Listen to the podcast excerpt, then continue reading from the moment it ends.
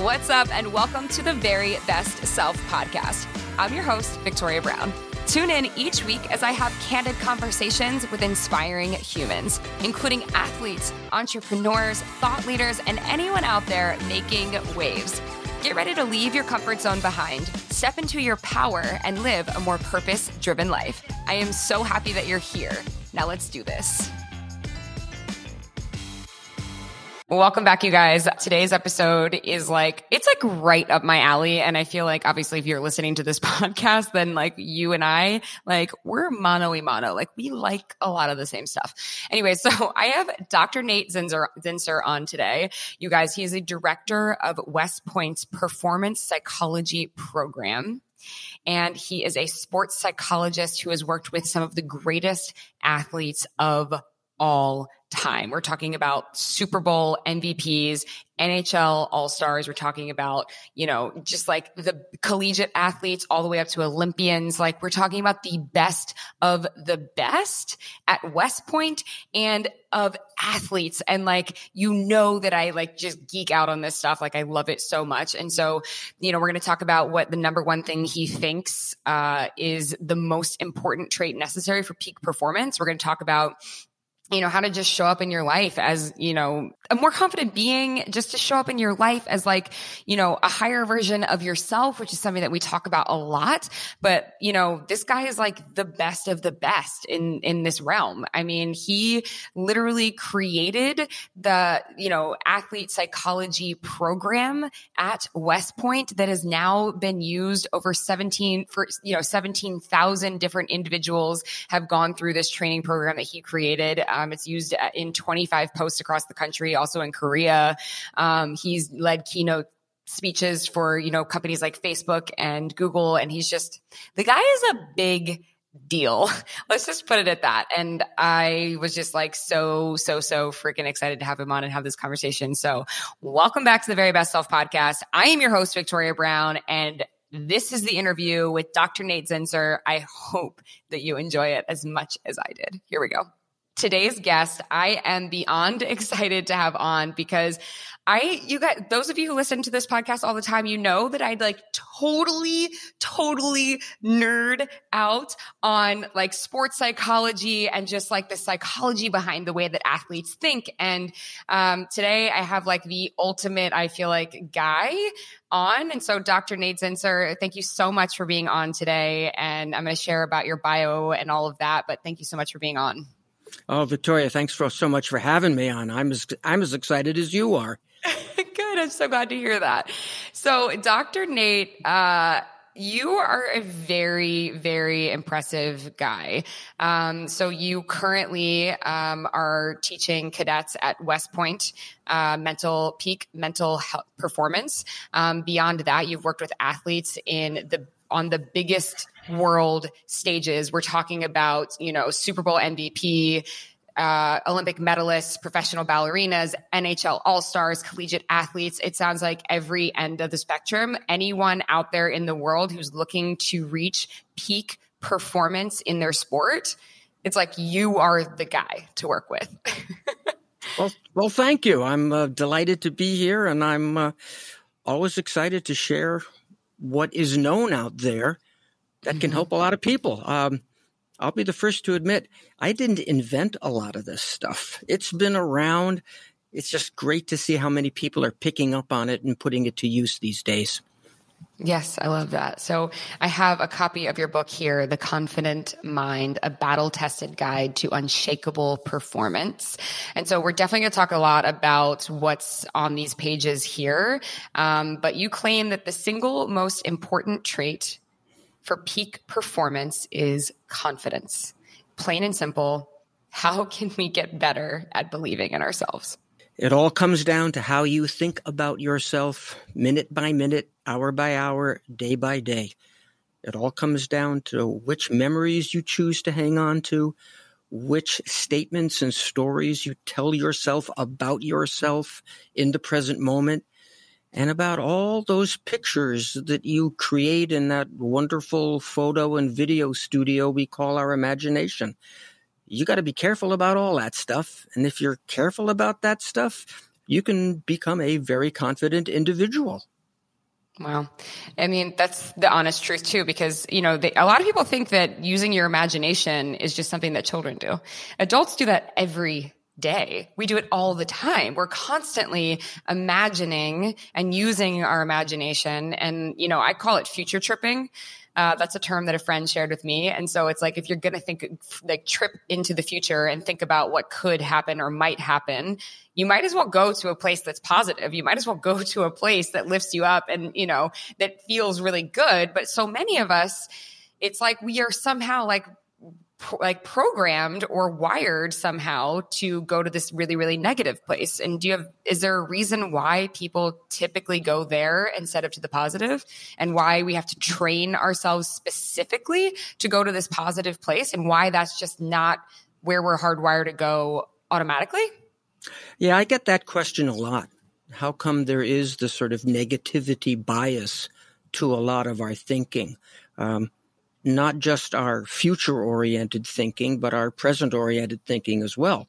Um, but, you know, the reference you make, Victoria, about our, you know, future tripping, or I just use the word time travel, you know, so much of it can take a very negative spin.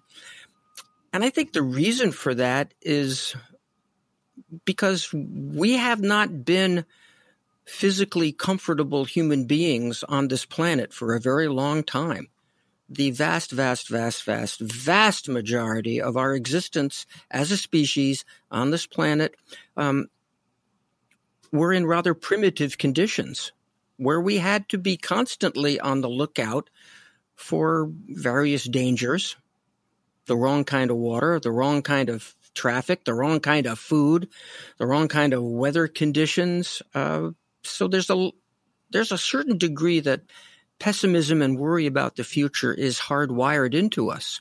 Mm-hmm. Um, I will say conversely that we are also hardwired for optimism. We've got both of these circuits or both of these control centers, both of these systems active in our biological wiring. We survived as a species without fangs, without claws, without the ability to run as fast as most other animals. We can't, can't fly. We survived because of our ability to do things collectively as a as a group and we survived because we were able to maintain a sense of yeah we can do this a little that little intrinsic biological optimism we have that as well as an intrinsic biological sense of concern and worry about our futures and we have to, I think, honor both of those processes, but we got to make sure how we honor it and which ones we're using at the right time. If you don't honor your negativity bias, you could walk out in the middle of a highway and end up as pizza. Um, if you don't honor your optimism bias, well, you're going to stay stuck. Um, and who needs that? So right. let's Let's be good human beings and use all of what we've got. Let's be good human beings and use all of what we got. Exactly. Confidence is is what's the difference between being confident and being cocky? And then my follow up to that is do you believe in the term fake it till you make it? Or is that just something people say? Okay. Um, let's go to your first question or query. Um, Confidence is an internal state about yourself.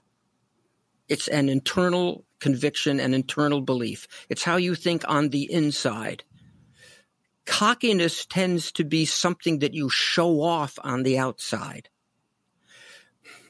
I don't mind if an athlete or an executive or a musician or a surgeon is really so sure of him or herself that he or she comes off as borderline cocky, borderline invincible. But the important thing is that they feel that way on the inside. And mm. whether they talk about it or boast about it or broadcast it, well, that's something entirely different from confidence. We just have right. to make that decision. Confidence is on the inside. It's how you think. I always use the analogy of a bank account all those thoughts. Your confidence is the a combination or total of all these thoughts, just like the bank account is the total of all your money. Hopefully, you got some. Now, to get to your second question, fake it till you make it. To a certain extent, that's a very valuable statement. You have to act as if you had all the skill, all the knowledge. Okay. Act with full conviction about yourself because we'll only find out what you really do have when you do precisely that. If you operate in the world, whether we're talking sports or academic or business or whatever, if you operate in the world as if you don't have enough, well, that's what we're going to see. We're going to see a somewhat watered down version of yourself. If you act as if you've got it all, well, we might just find out what you actually do have. Uh, oh, and by the way, if you put yourself up against quality competition, we'll find out exactly what you have um, relative to your competitors. Um, but there is nothing wrong with building yourself up and then feeling somewhat certain, somewhat appropriate to a test or a challenge.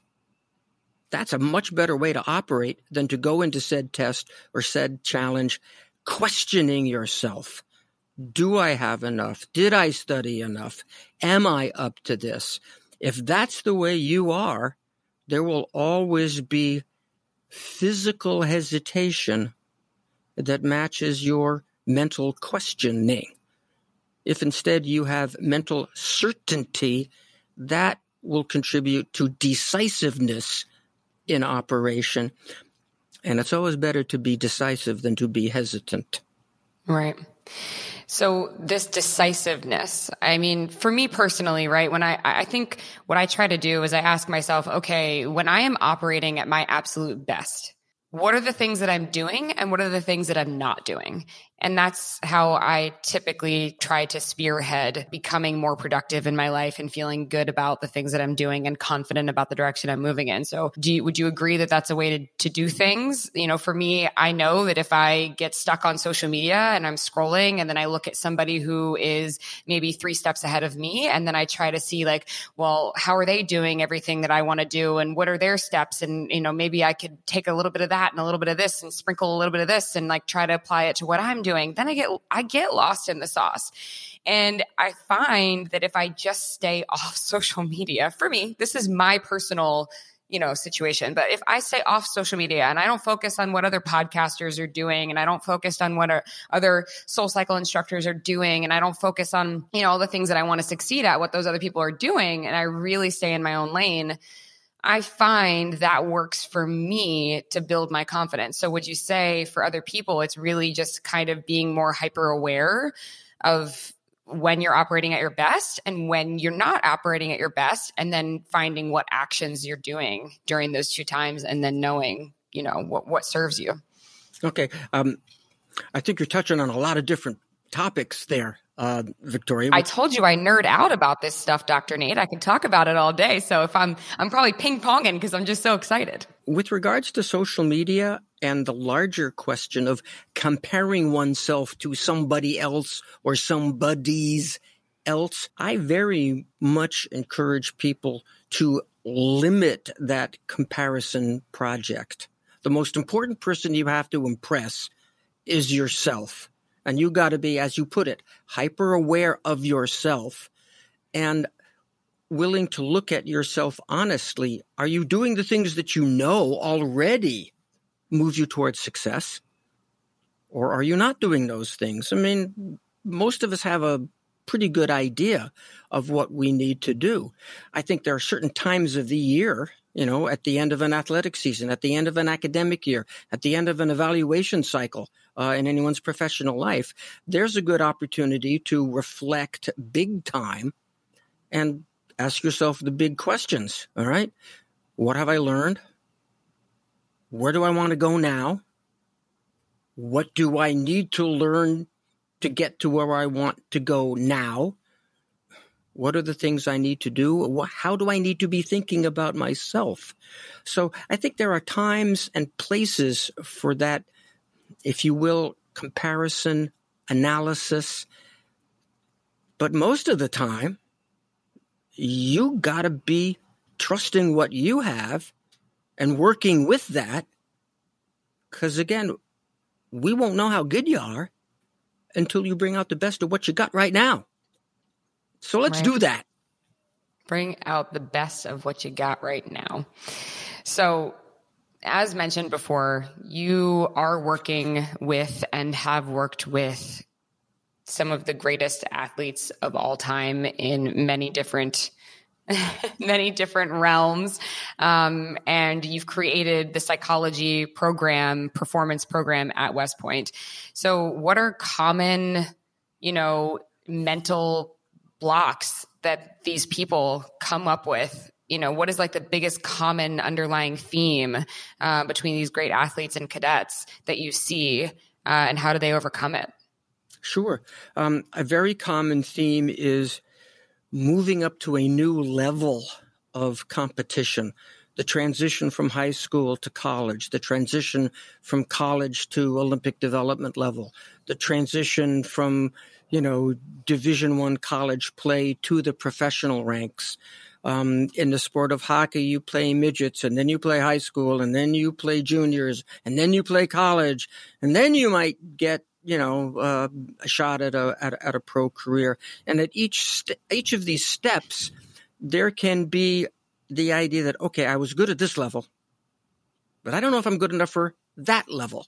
Um, and what's amazing is the number of people who come to my office and basically say, you know, I don't have any confidence in myself anymore. I used to have a lot of it at my previous level, but I just don't feel as good about myself. And I say, well, where do you think confidence comes from? And they say, well, it comes from having a lot of success. And then they get to tell me about all the successes they had at their previous level. Uh, and I have to point out to them, well, wait a minute, if confidence comes from success, and you had a heck of a lot of success, I guess you got to ask yourself, does confidence really come from success or does confidence come from how you think about your success? And so to get to your the second part of your question, you know, how do people overcome this sort of hesitation, this sort of, you know, I was a big fish in a small pond and now I'm in a much bigger pond and I don't feel as big. It always comes down to you taking an honest look at what you are doing well, what you have, and emphasizing that to yourself rather than emphasizing oh, look at how big and fast and different some of these other folks are. I wonder if I measure up. No, you gotta, you gotta remember that you're the same fish that you were in that other pond.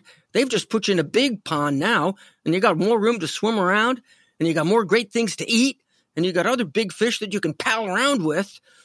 You know, what happens to a perfectly healthy fish when she's put in a brand new pond with more resources? Oh, she just gets bigger that's the message I'm giving to a lot of people in so many different contexts. That is the truth. That is the whole truth. And we complicate it so much as human beings. We really, really do. And, you know, I guess like on a per, I, I can relate, I think in a personal note, just because, you know, it was, I was, when I began my soul cycle career, I was teaching out in Los Angeles and I was doing pretty well, but I was still at that point, there were a lot of people who came before me. They were the bigger fish. They were, you know, the big bright stars in, in the soul cycle world. And, you know, I felt like the small fish in the big pond.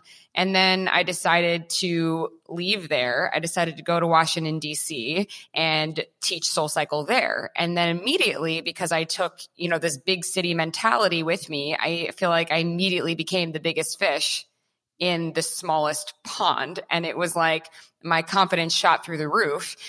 And then now I'm on my third, you know, rotation here at Soul Cycle and I'm in New York City. And, you know, I'm not I'm not going to lie like I've had to build a lot of personal mental toughness because when you start out in a brand new market and you're the new kid on the block but you're not new you know it just i think it just you have to realize also it's just time under pressure. Like you have to, it takes a little bit of time. And i think we don't grant ourselves the time that it takes either. Um, we want every, especially the society that we live in where everything just comes so quickly and you know you you order delivery and it's at your house in 45 minutes. You you know everything is instant. Everything and anything you want is is delivered and and it's pretty quick.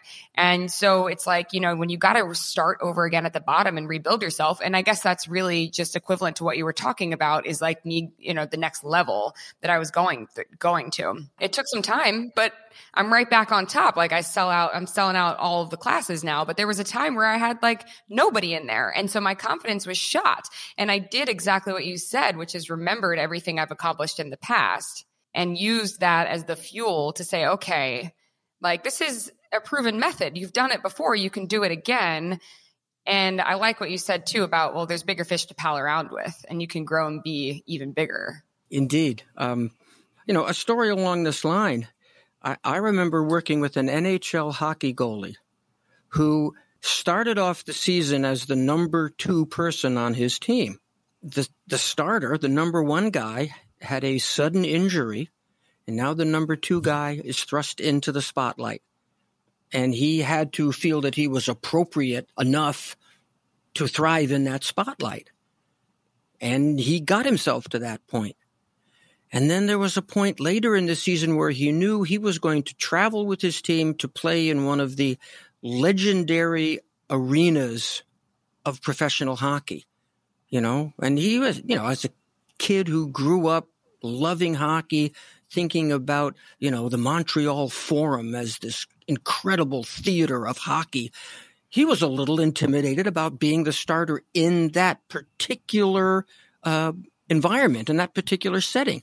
So he had to go through this, some of the same mental work to decide that he was enough to play in that arena and then the same thing happened when he was named the starter for the playoffs, which his team advanced to later in the season. Am I indeed up to this? Am I indeed enough? So at each of these various stages, even within a, a single season, mm-hmm.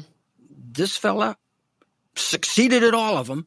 Um, and it was the greatest, it was the greatest professional season of his career. Um, all because he was able to be honest about himself about how good he was and what he could do, place by place by place by place. Um, anybody can do that if they're honest. So I just think that there's there's so many people out in the world who I don't know, it's not just athletes and cadets, but like any everyday human can benefit from having a sort of like, you know, life coach in their corner or, you know, a psychology person in their corner because we all come across these things all of the time. So for anybody out there who's listening, who's like, okay, well, I'm not, you know, a big time athlete. I'm not at West Point, you know, these principles can apply to literally anyone. And so I think that's what's so awesome about your book, The Confident Mind, is because, you know, this can be it's all packaged up right here and can be used for anyone. So i kind of want to go back to something that you talked about in your book and you talked about it a little bit earlier. Um, you know building your mental fortress and the mental bank. Um, and can you just talk a little bit deeper about that? And this is kind of like how to protect your mental well-being Sure. Um, if you if you look at confidence as this ongoing total of how, the thoughts and uh, about yourself, thoughts about your past, thoughts about yourself in the present, thoughts about your future, if if you look at that as a metaphor for confidence, then you've got to be very careful about which memories you carry with you day by day, which memories of yesterday are you bringing into that running total? What stories are you telling yourself about yourself today?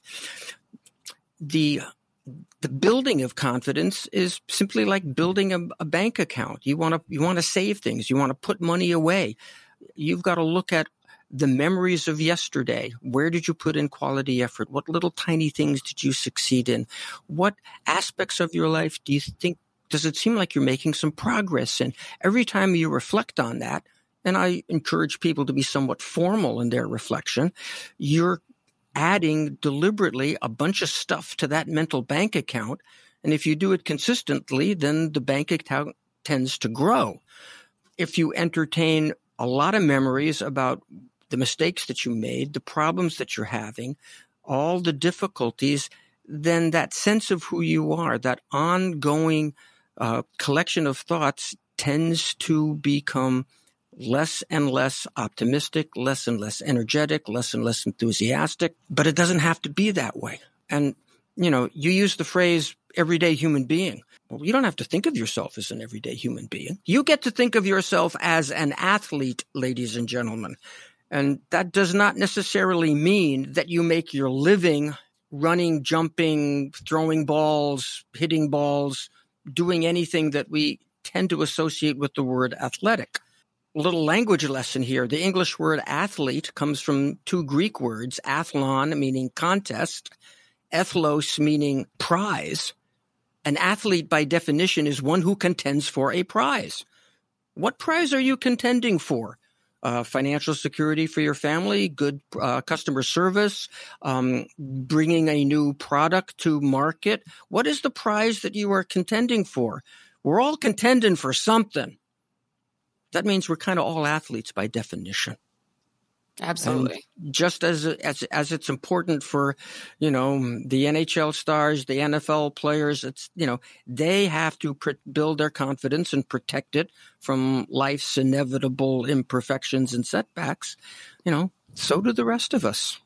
Whether you're in sales, whether you're in R and D, whether you're in customer relations, whether you're in a management leadership position, whether you're in medicine, the arts, whatever Think of yourself as an athlete contending for a prize and cultivate a sense of certainty about yourself that will help you enter into your daily meetings, your daily activities with a sense of certainty. How about it? I mean, when I label myself an athlete, if I'm doing anything difficult and I'm like, I am an athlete, and I say that in my mind, something triggers, something changes, something shifts. You know, I think there's a lot of power in what we, how we label ourselves. And so I agree. I love how you broke down the word. And I think that, you know, all of us labeling ourselves as, as such, like it just changes the way that we, we show up. I think labeling is, is a really powerful tool, a powerful tool and how you choose to like label yourself as what you are and what you believe that you are. Um, specifically for me, just if I if I'm in a workout, you know, and I'm pushing against the resistance, let's say on a spin bike or I'm anything I'm doing in a workout. I can push past further. I can jump higher. I can do more reps the second I say to myself in my mind, I am an athlete. I just, it's something turns on and I go into overdrive and when I label myself that way, because I'm like, I'm like, all of a sudden I step into this like elite version of me, and I'm like, yeah, you better watch out because I am like, I'm in go mode right now, you know? Um, that's exactly the way it works for all of us. You have to be very careful about the language that you use. The last person in my office just today was using the phrase, I don't give up. And I said, let's look at that phrase carefully. I don't give up in order to make sense of that phrase, your brain has to access some understanding of giving up. And I said, so let's change that language. How about I am relentless throughout the game? That's what you want. Be careful how you talk to yourself, ladies and gentlemen. Talk to yourself about what you want as if you got it, and it's got to be about what you want as opposed to what you want to make sure that you don't do. Right. Because your brain's not very good at making that distinction. Right. Yeah, I got to be choosy, choosy with our words. So how does somebody like, you know, Tom Brady become the GOAT, the greatest of all time? How does that happen? Because there's like photos of him when he first started, you know, in the NFL and he was not a, a huge prospect. He was not the number one guy, uh, but he became what he became is is the story. But i think not too many people remember what he was anymore. Uh, but he was not he didn't start out being the goat you know? The, your book opens up talking about eli manning um, and you know the story of an interview that where he was asked if he was top 10 or top 5 quarterbacks of all time um, and he responded saying yes i am in the top. I'm with tom brady. And i guess the media went into a whole frenzy like they went nuts over him comparing himself in that way um, and having the confidence to put himself in that category. Uh, so you know how do how does one become the goat if they're they're not? They're simply just like everybody else you know what I mean? It's like at a certain point, you go from being a guy to the guy or a girl to the the girl, you know, and it- woman. and it's and it's perfectly okay for anyone to think of themselves as the guy, gal, whatever. The answer to your question, how did Tom Brady become the GOAT? Um, well, he did a whole lot of things, and there were a whole lot of factors that contributed to that. But one huge factor is that Tom Brady had a more um, constructive, positive opinion of himself than a whole lot of other people had of him. The rumor goes that in his first training camp as a relatively low draft pick, he walked up to the owner of the boss of the, of the New England Patriots and said, Hello, Mr. Kraft. I'm Tom Brady, and I am the best decision you ever made. Um, now, that's the story. I'd have to ask Mr. Brady or Mr. Kraft if, if it actually happened that way. But I can actually see it happening that way. That does not, from, you know, from my point of view, strike me as something that nobody, you know, would ever, you know, not do. Tom Brady had a belief in himself that if he hung in and did the right things, his talent, his training was eventually going to blossom. He was going to get his chance. And once he got his chance, he wasn't going to let it go. And that's precisely what happened. When he was given the chance to take over the starting spot, he had a previous ongoing belief that he could be really good, that he knew how to work this offense, that he could, you know, be the inspirational leader that uh, an NFL quarterback has to be. So it all started with him on the inside rather than the world coming around him and saying, Oh, Tom Brady, you are just the most wonderful quarterback that ever lived. Please come play for us. Um, that sounds kind of funny when I say it that way, but it, but it's almost the way a lot of people think. I will believe in myself once the world tells me it's okay to do that. I think you got to be a lot more proactive about it. And it's perfectly okay to do that. Having that sense of yourself on the inside does not make you a outspoken, conceited so and so. Now, if you talk about yourself a whole lot, well, then you might be perceived as a conceited so and so. But I'm talking about just how you think on the inside about yourself. Yeah, you just got to be, you have to become an early adapter, right? You're an early Great term. adapter, is what you are. You know, because if for anybody who doesn't know what that means, you know, they talk in terms of technology and, you know, new things that come on the market. There's certain people who kind of like get the brand new iPhone first and they get the, you know, all these technology, technological things first, you know, because they're the early adapters and they, they, they just trust in it and they just go and they jump, you know, so you have to be the early adapter just in yourself. And the one word that I would pluck from everything you just said is the word bloom. It's like, you got to believe that you have everything inside of you already to bloom. And maybe it hasn't happened yet, but you are willing to believe so heavily in yourself that that day will arrive. And you just keep showing up in the meantime and you just keep doing the work and you just continue to show up and you know without a shadow of doubt that you will bloom. You will get there. Without that underlying sense that there is something in you worth blooming, the blooming never happens. Or it only happens if one is extremely lucky, and luck's not much of a strategy to uh, to live by. Yeah, I would agree with that. You can't just rely on luck. It's it's uh, the belief in yourself and and knowing that you're going to bloom, um, and not being discouraged by the time that it takes to get there, or comparing yourself too much along the way. Very true. Very true. Yeah, I mean, I know I've said it already once in this episode, but like that's where I get hung up the most.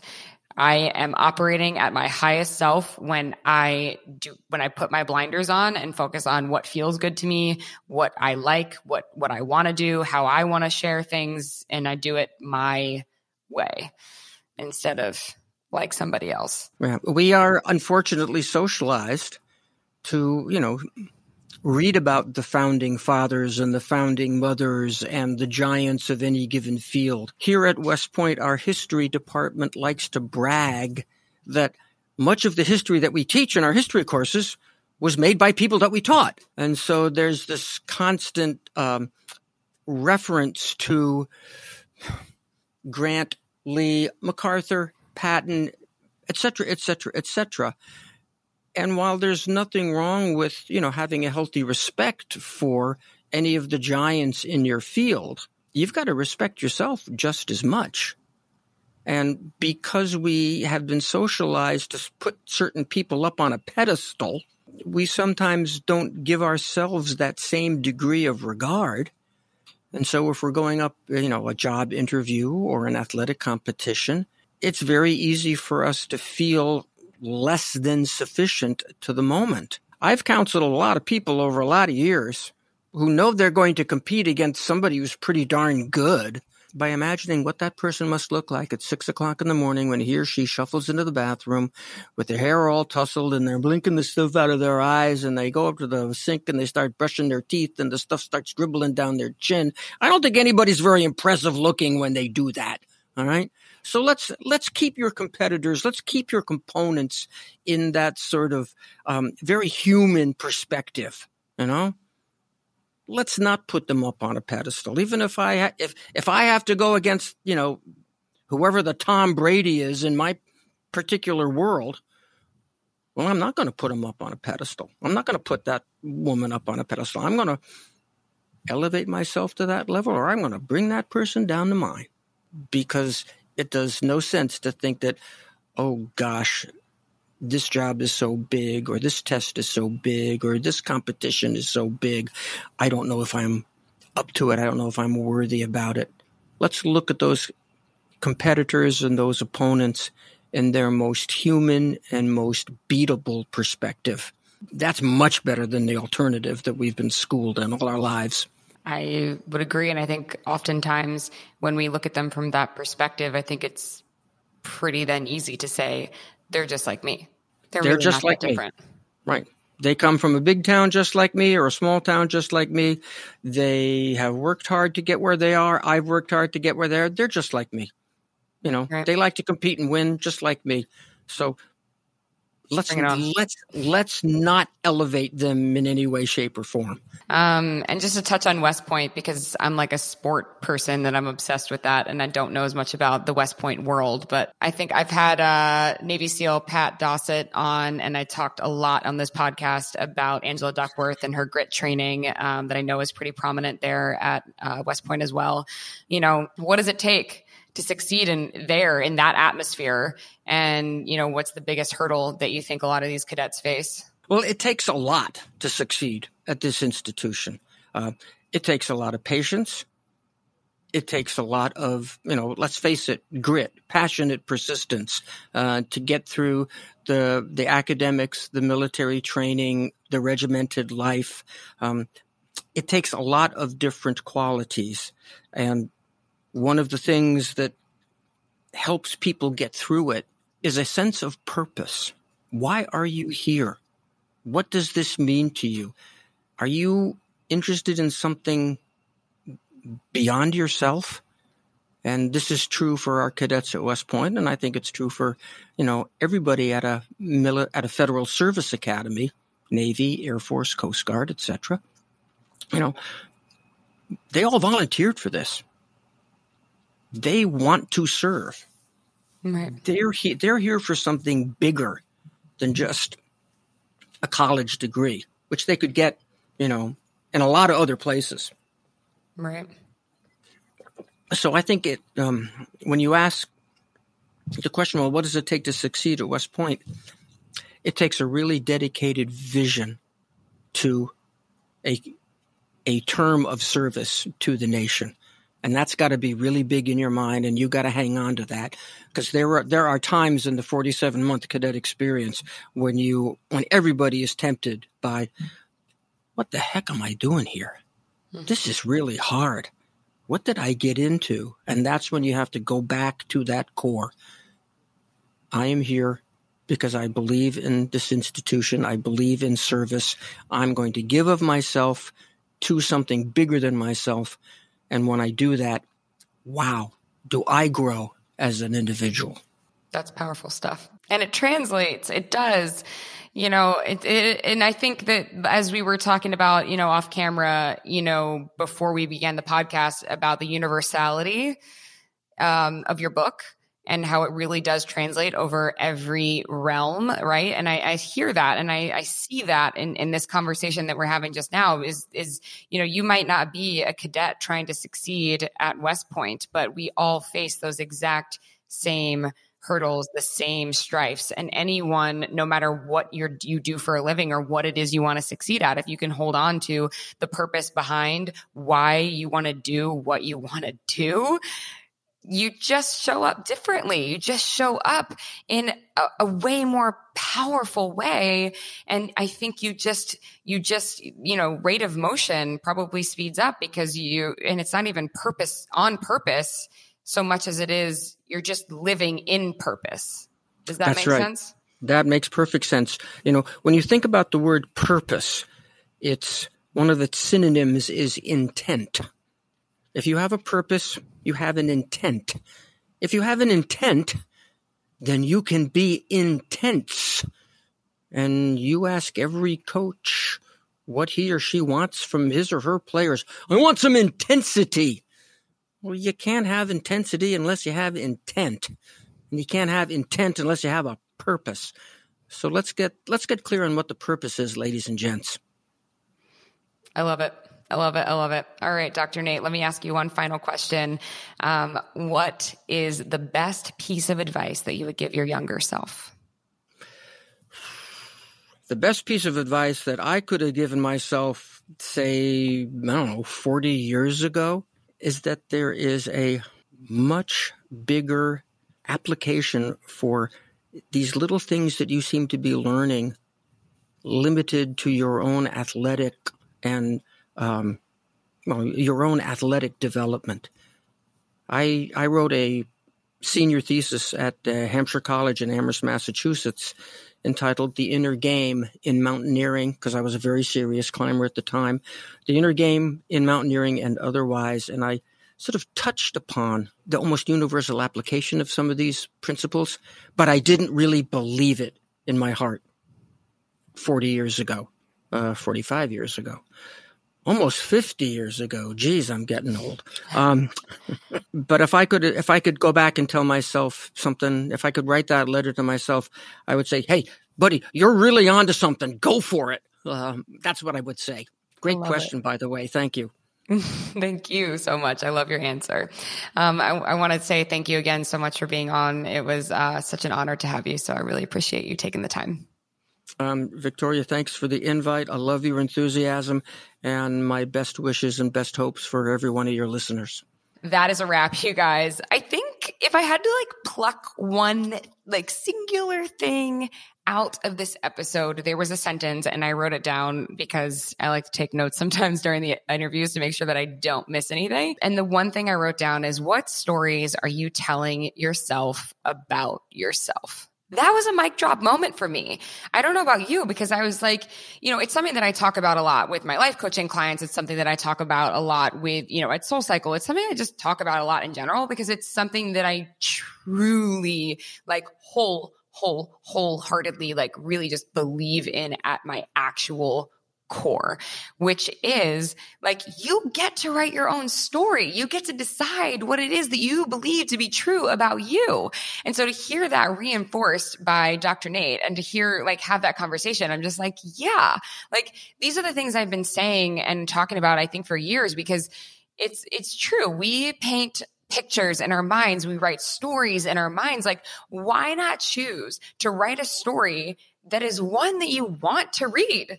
One that you want to live because we get that option. We get that choice to write a story that feels good, to write a story that makes us go to a place where we believe in ourselves more, that makes us go to a place where we feel more confident in who we are, in what our abilities are, where we can go, what we can achieve, what we can succeed at, right? So next time you go to that negative downward spiral, you just think to yourself, okay, like this story is not working for me anymore. It's just simply not. And stop yourself dead in your tracks and say, okay, cool. So how are we going to rewrite it? What are we going to do differently? Like, how could it potentially, in one way or another, work out to the best case scenario instead of the worst case scenario? Right? Like, you can choose that. How freaking crazy is that? And how easy and simple is that? Yet we make it so damn difficult that is what I leave you with today. I hope you enjoyed today's episode, you guys. Um, do me a favor, please, please, please give this five stars and write a review. And if you are feeling extra, extra, extra nice today, um, I would love for you to share this episode with someone you love. Uh, text it to somebody or, you know, share it on your Instagram. Make sure you tag me at Victoria Brown and the pod handle at very best self. Um, yeah, and lastly, I would say pick up a copy of uh, The Confident Mind, which is his book. So that is what I will leave you with today. I hope you have a good one, and I'll see you next time.